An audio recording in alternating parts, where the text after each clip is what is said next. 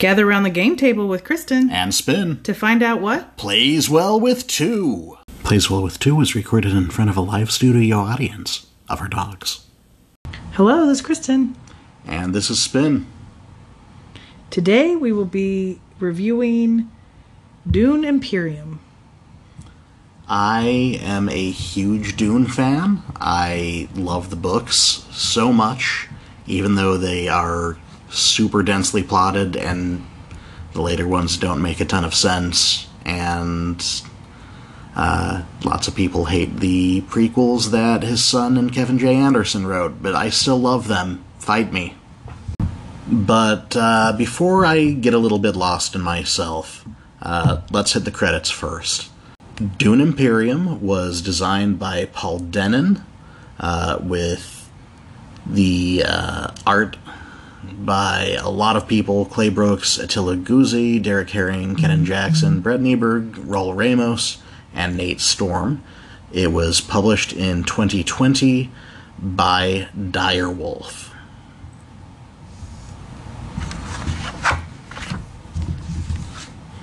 Anyway, me love Dune. Dune good. Uh, and, well, I'm not going to spoil too much about the game. My feelings, because I always do my feelings first, and then you're like, uh, great for way way to uh, just screw it up. People can stop listening here. So before I gush or hate or whatever I feel about the game, let's talk about the game, Kristen. Well, I was going to go back to what you were talking to in the beginning. Oh, okay. I am not a Dune fan, not to say that I am I don't like it. I just don't know a thing about it. I never read the books. I didn't see the original movie. I didn't play the game before this. The one the 19 originally 1979 by Avalon Hill. the one that looked like butt. We never played it and we sold it, but I had the 92 uh, edition Descartes French release of it. The uh, original original looked even more like butt than that. ooh, Yeah, fancy. So this is like a million times prettier. a million times prettier. Now they did republish that other one, Oh yeah, I forgot. Um, yeah, yeah, you're right. which looks a million times prettier. the box art did look really good. Um, but it is a completely different animal than Dune Imperium. Is it a troops on a map? You've got troops on a map. You've got uh, asymmetric player powers, which in 1979 was revolutionary. Right. And now is like really. It's like, surprising when you don't have them. Yeah, it it's there's a lot going on in that game, and it really plays like a game from 1979. So, Dune Imperium plays completely different. Completely different. This is a uh, Very Euro. very Euro deck builder. Deck builder worker placement. Yeah. Yes, there is like kind of like side combat, but it's very abstracted. It's just cubes and it doesn't have to do with area control really. Like I guess technically the area control of the one field, but it's not you have to move your guys around To defend particular to defend areas. and attack and stuff. Yeah, I mean, you can almost look at uh, your troops as just another resource that you're trying to harvest. Yeah. Um, but it. I came in super excited. And uh, it is a tie in to the upcoming movie. You said that's where the art comes from. Right? Yeah, that's where the art comes from. Like, But it's not movie stills. but it's yeah, it's not movie stills. It's really, really gorgeous illustration. Um, the board looks great. The cards look great. Uh, yes, you can tell like, oh, that's Oscar Isaacs, but if you're looking for it, you can tell that it wasn't super obvious otherwise. I thought. I no, I didn't feel like it was movie stills. Like you told me like, "Oh, that's actually from the movie." But if I didn't know that, it just looks like cool art. So I think that's the best way to do tie-in stuff. One thousand percent. I mean, you really like the board, but I'm like, there's not much on the board. It's just like There's not much on the board, but I like the colors. Uh, instead of doing your traditional like primary red, yellow, blue. Uh, well, green's not primary, but you know what I'm getting at. Like traditional looking colors. They did like a nice kind of deep burgundy for the red, and a navy blue for the blue, and a forest green for the green, and uh, gold for yellow, which is it's a nice stylistic choice. She just like the aesthetic. I like the aesthetic a lot. Um, so design, like graphically, I really enjoy this. The cards are really easy to read graphically. Like I know what's going on. They're not overly crowded. The symbology is really easy and it's really easy to pick up. I didn't have to look a million times at the rule book to be like, what does this card do? What does that card do? What does this card do? It, most of it was intuitive.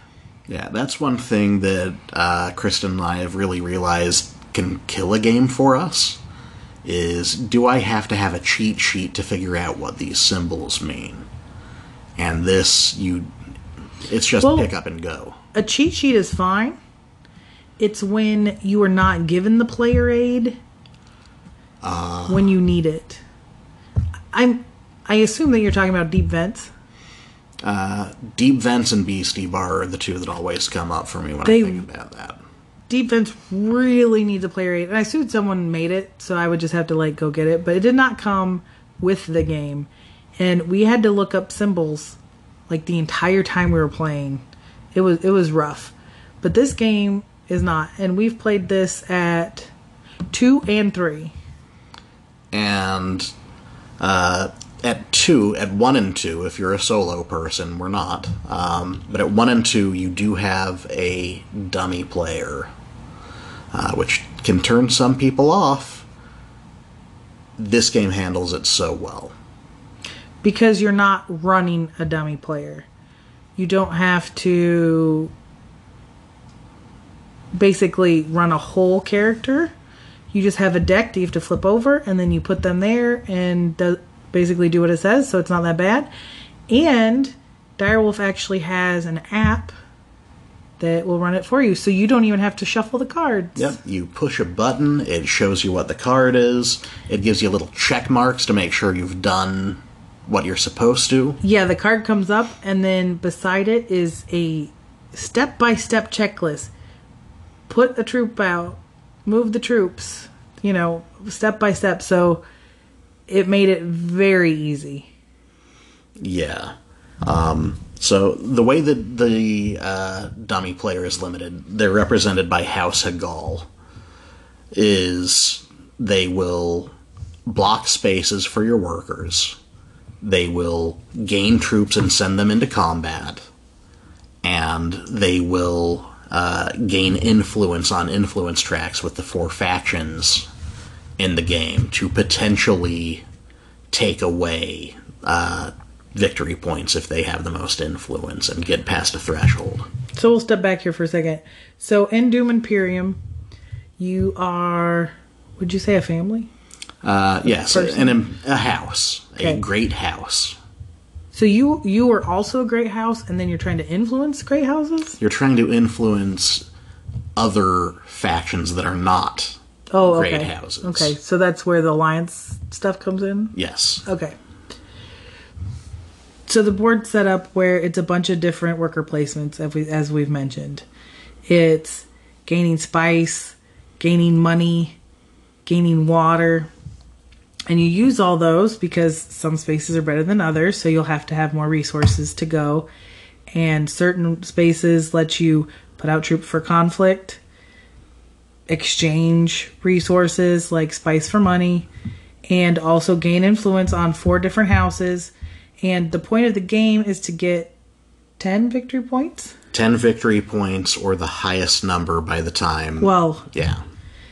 if someone reaches 10, it triggers game end. Or if you get through all the conflict cards, then the game also ends. Which is basically you've got a set number of rounds. Yeah, exactly, exactly. It's a it's a timer. Yeah. Yeah. And it's one of those games where you have to squeeze out every single victory point. Yes, it is so close. The different uh, factions, like if you if you if two people are really competing heavily for control of one, that victory point can flip flop back and forth uh, a couple of troops. But if the other player overtakes you, they get that bonus. So I thought that was interesting. That not only that, but you also uh, like the bonus is up for grabs as well as the point.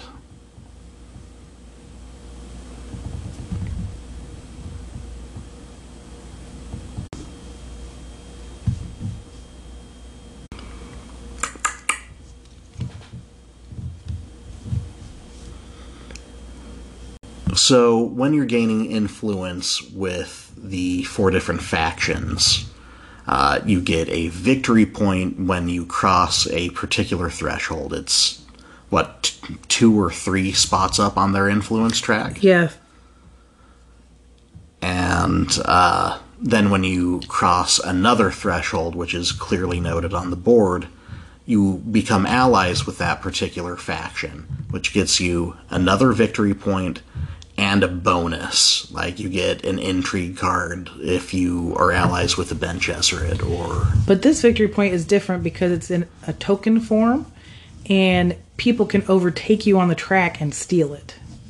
So there's lots of different things you can do and a lot of different paths to victory, but it is not a point salad. You it is not um it is not a feld. You are not getting points for every little single thing. Yeah, points are they are just so hard to come by and they come at a dear cost. And they generally come later. Like in both of the games, well, after the first game, I realized that it ramps up later, and that's when you get a lot of points. But you're sitting at like four, maybe five, like more than If halfway through the that. game, and I'm and in the second in the um, two player we tried, Spin was like, "Oh, we don't have like any points." I'm like, "Just wait, they, they'll come." Yeah. but so it it is yeah it takes some time to get going i feel Another thing that you'll see in the game, so not only do you have your traditional deck builder stuff which gets you buys and and or resources. But it's interesting you don't get victory points for the cards you're getting. Right. which is something you normally see in deck builders like oh if you can afford this really expensive card you'll get lots of points for it or something like that. But you are not counting any points from your cards at the end of the game. Yeah, the only card that is remotely like that is one of the common cards that's available to everyone, and it is the most expensive card in the game, and it gets you one victory point when you get it when you get it. when it comes back around it's not giving you any more Yeah, it is just so again that's not end of game stuff right. So I thought that part of the deck builder was interesting. I kind of like it, honestly. Keeps the makes the uh, bookkeeping a little bit easier. I mean, it really is because you don't have to sort through all your cards and like, oh, these are. I mean, look at Clank. You have to sort through and like, okay, I get these points and take these ones out, and that's true. It makes the bookkeeping at the end a lot more easy. Now, not only do you have your hand cards, but there are also intrigue cards, which there are three different kinds. Some of them are hidden victory p- conditions at the end of the game that can give you more points, uh, which really good for tie breaking. That's what ended up winning me the game when we played it with three. But some of them will influence the number of troops you have in combat, or let you have more buys, Or end victory conditions. I, Not victory conditions, but extra points. uh, or yeah, different things like during your turn. They they call them plot, combat, and end game. Well, some of them are Cards. during other people's turn. So Yeah, th- those are the plot ones still. I think. Um, but those are powerful. I think they're OP. I think they're P, but they're not OP. I They're not I mean, OPP. We have to play more with them, but Spin won the first one because of those cards. you got some really great ones. I had some awesome end game stuff. Like he- it gave you three or four, yeah, four victory points at the end, which is crazy. And so when we played a two player, I went for those intrigue cards And I did not, and I think it made a big difference. because I did end up winning. But I don't know if it was because of that or just because my guy was really cool.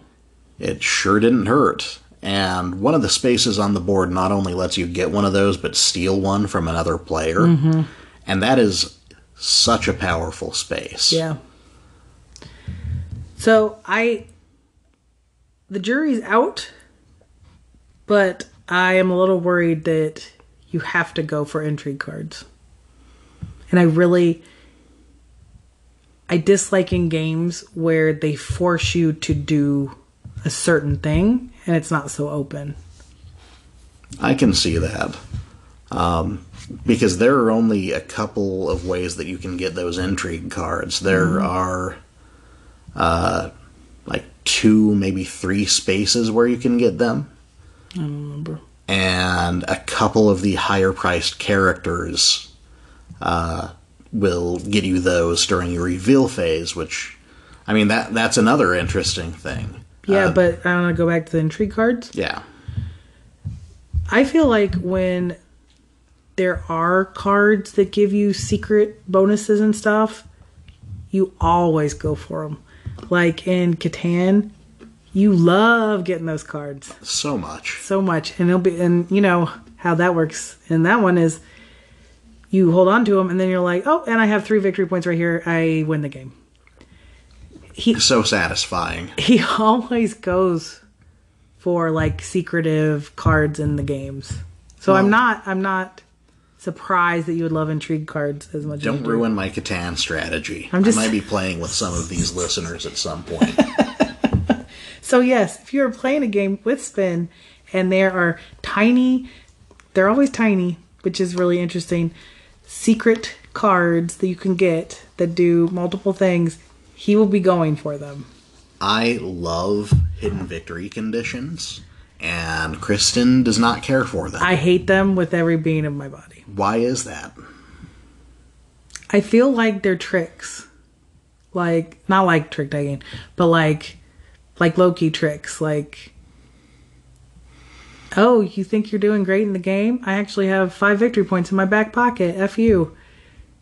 It doesn't it's not fun for me. Ah. Because it's just I like open information. Hide- like open information in certain ways, though. You're a weird cat when it comes to that. I mean, I think hiding, you know, your actual victory points or I don't know, that's fine. Because I can still tell like, hey, you just gained 8 victory points. I'm not counting them in my head or anything, but I can see that you're doing that. When you're drawing a secret card, they run the gamut of, of what that actually does. Like because I was drawing some and I was like, well, this isn't very good. But then some of them will give you like four combat, which is huge. So I mean, it is lucky what you're drawing, but I just I don't like that mechanic. But there's not an intrigue card that is not useful in some way. I mean, you you had two of them that changed where you could go on any card you played, Yeah. and that was really beneficial to you, particularly when you were able to go to the place that got you five extra troops for combat and Yeah, but I had to pay six spice to go there. It was very expensive to go very there. expensive, but it's a So- momentum shift. I get that, but the intrigue card wasn't the only thing that let me go there. I had to build that up to be able to pull that off. Well, uh, if you turn the table on that, you have to gain with the intrigue cards. None of them in this game are just straight up. You get victory points. The end game stuff is always you have to meet these conditions. So how is that different? Meeting that particular condition at the end of the game versus meeting that particular condition to go to the space that gets you to the thing that gets you the victory points. Because it's open. I can see I can see it. It's not because the stuff on the cards are exceptions. I can't also do them. Ah, I think I think that's probably it is that the extra stuff isn't for everybody. It's just the one person gets to do that. Because even though I had a ton of cards, because what was the what was the leader I was playing? Uh, you were playing as Baron Harkonnen. And every time I played a certain card, it's the signet ring, I could pay a gold. Is it gold in here? Uh, it's Solari, And a buck. yeah, to get an intrigue card. So I was doing that. So I had a ton of them, and I never had an end game victory bonus. The decks are pretty big in this. Um, so yeah, I mean, each game is going to be different.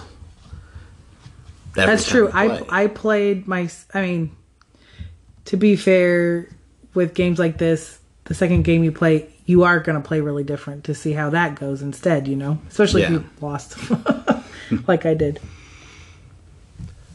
Um. Yeah. Anyway, we we're getting into uh, philosophy a little bit at this So- point.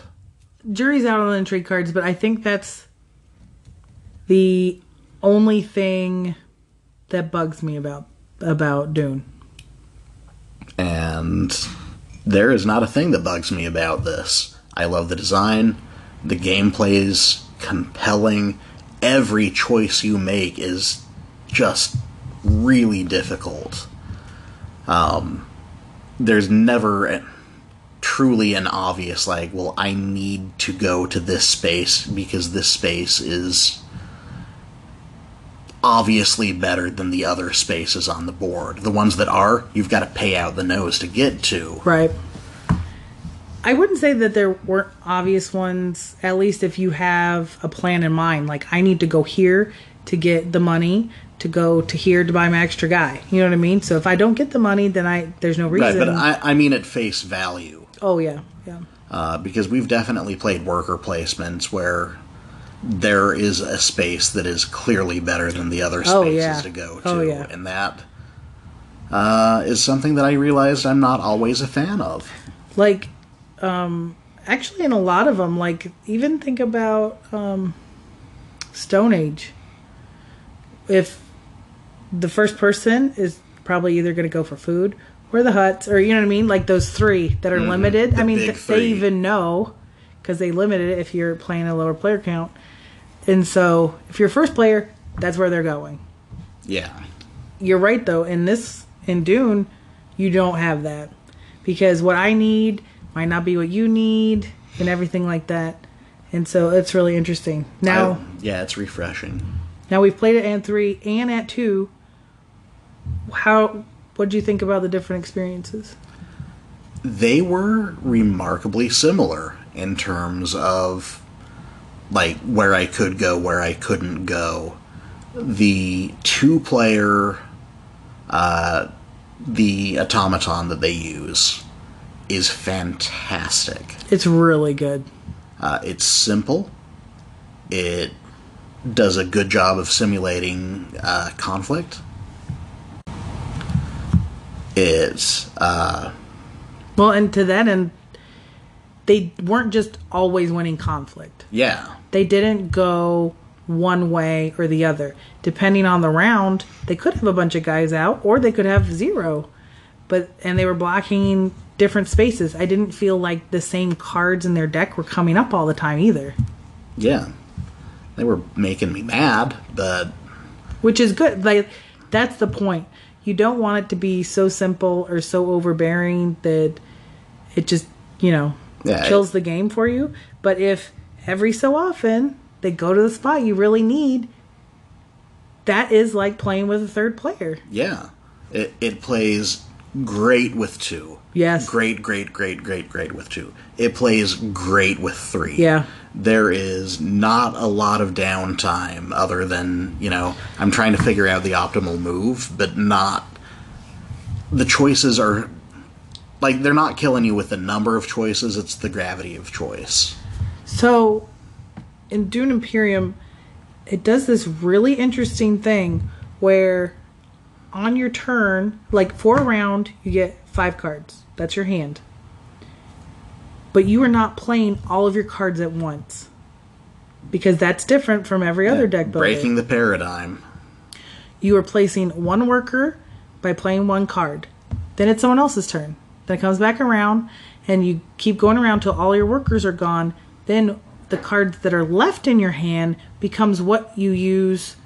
It's the reveal that you're using, and that's when you can buy from the market or get extra combat or extra stuff that's listed at the bottom.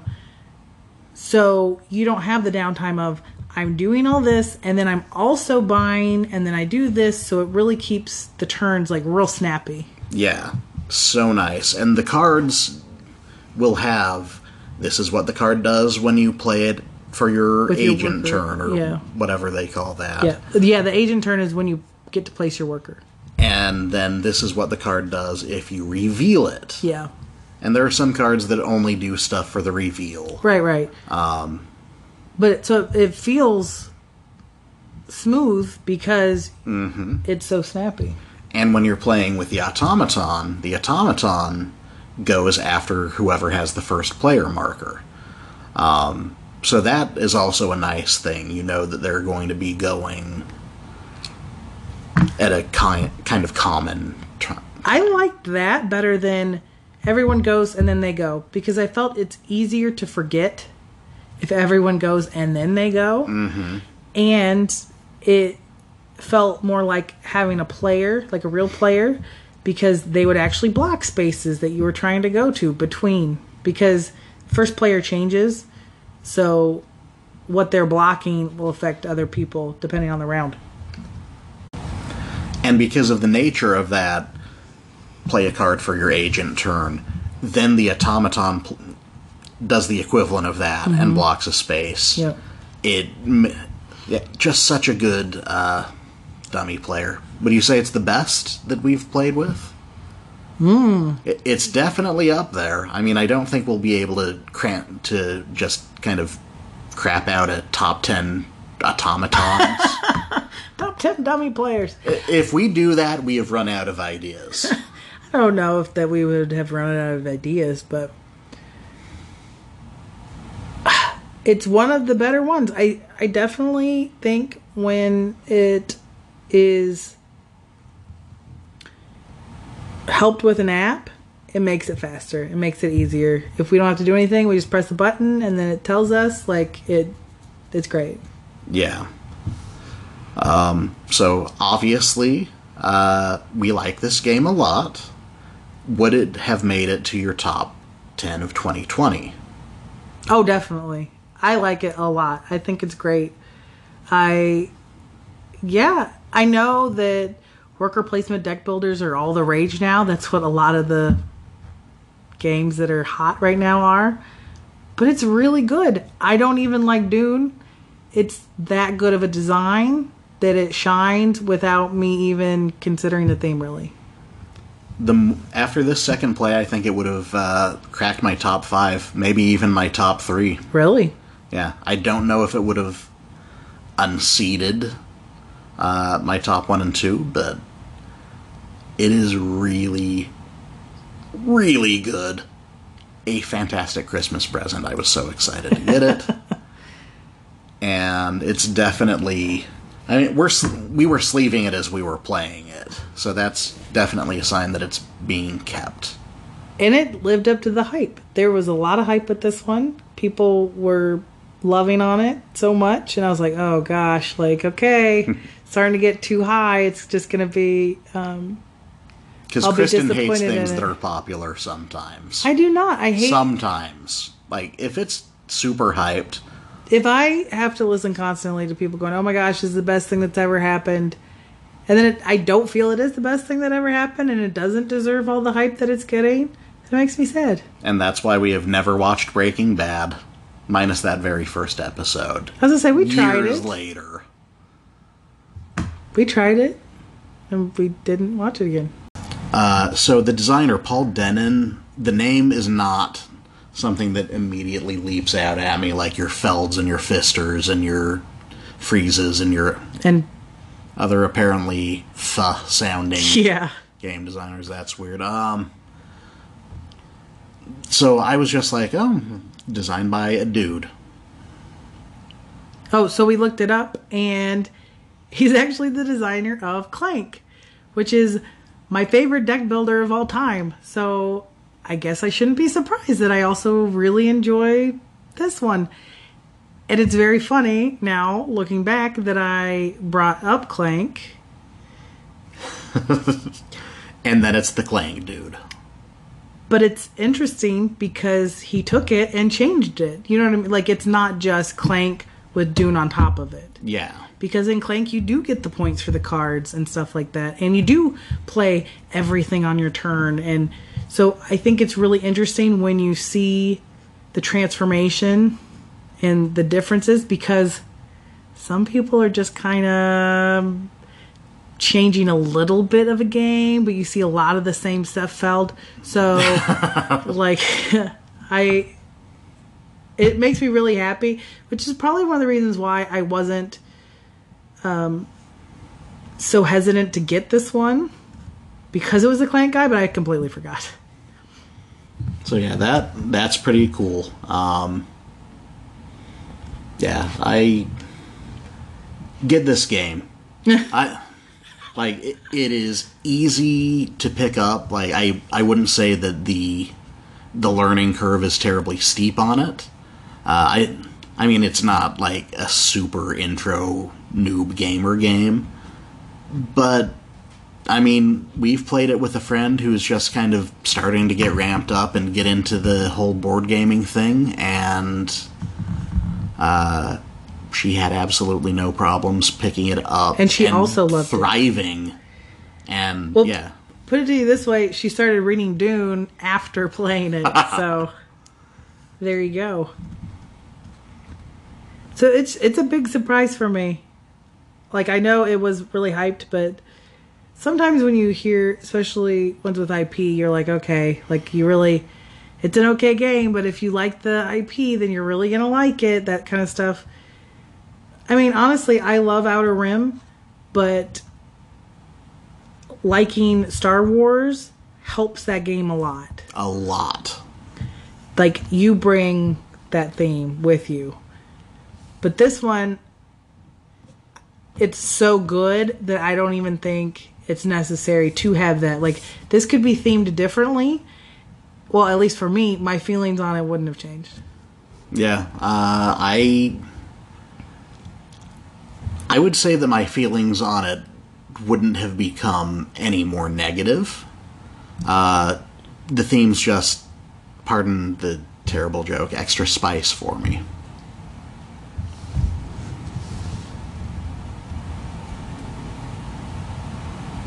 Yeah, I'm getting the look again. Super easy to expand. Definitely. I mean, all deck builders are. Yeah. Or oh, it's an extra board, or I don't know. We'll see. Yeah, I, I can see because I think that uh, with the movie they're doing the Harry Potter thing where they break one book into multiple movies. Hmm, Yeah. So Oh, I like as the movies go on. yeah, Clank has a million expansions, and I love all of them. So, oh my gosh, They're, they probably won't, but like a Dune Imperium Legacy, I would be all about that. that'd be an interesting kind of thing to explore. Mm-hmm. Um, not to get too deep into the weeds of the books, but I could see you doing something with the prequels with that, or with some of the later. Well, there's been a million books, right? So the original series, uh, you had Dune, Children of Dune, uh, Chapterhouse Dune, God Emperor of Dune. Uh, at least two more, like six or seven Okay. originals that span a period of time over like a thousand years. Um, and then prequels, you've got three, six prequels, and then written by Kevin J. Anderson and uh, Frank Herbert, the original author's son. And then there uh, were two or three that kind of finish the unfinished Dune story, um, like sequels to the thing. So there's a lot of uh, a lot of ground you could tread Yeah. on that. Do you think it's problematic that they're kind of going with movie art if they might delve into the other stuff, or do you think because they did more, they drew it that it would they didn't put themselves in the corner?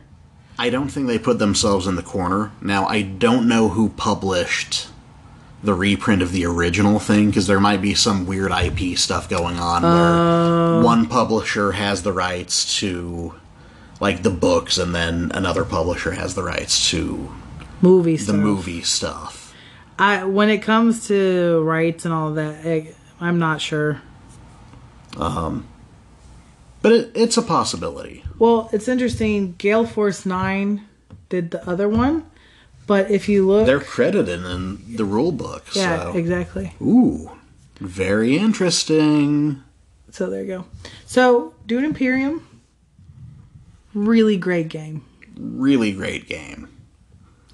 What would you give it out of ten? Oh, If you I had to rake it on the I geek. hate you. A nine, Whoa, wow. maybe even higher. Yeah, I.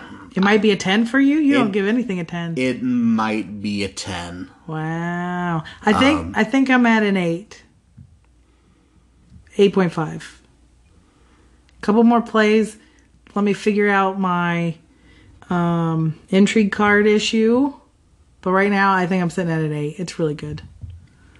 So uh, that is Dune Imperium, and uh, So, you know, for your next spicy game night, pick it up.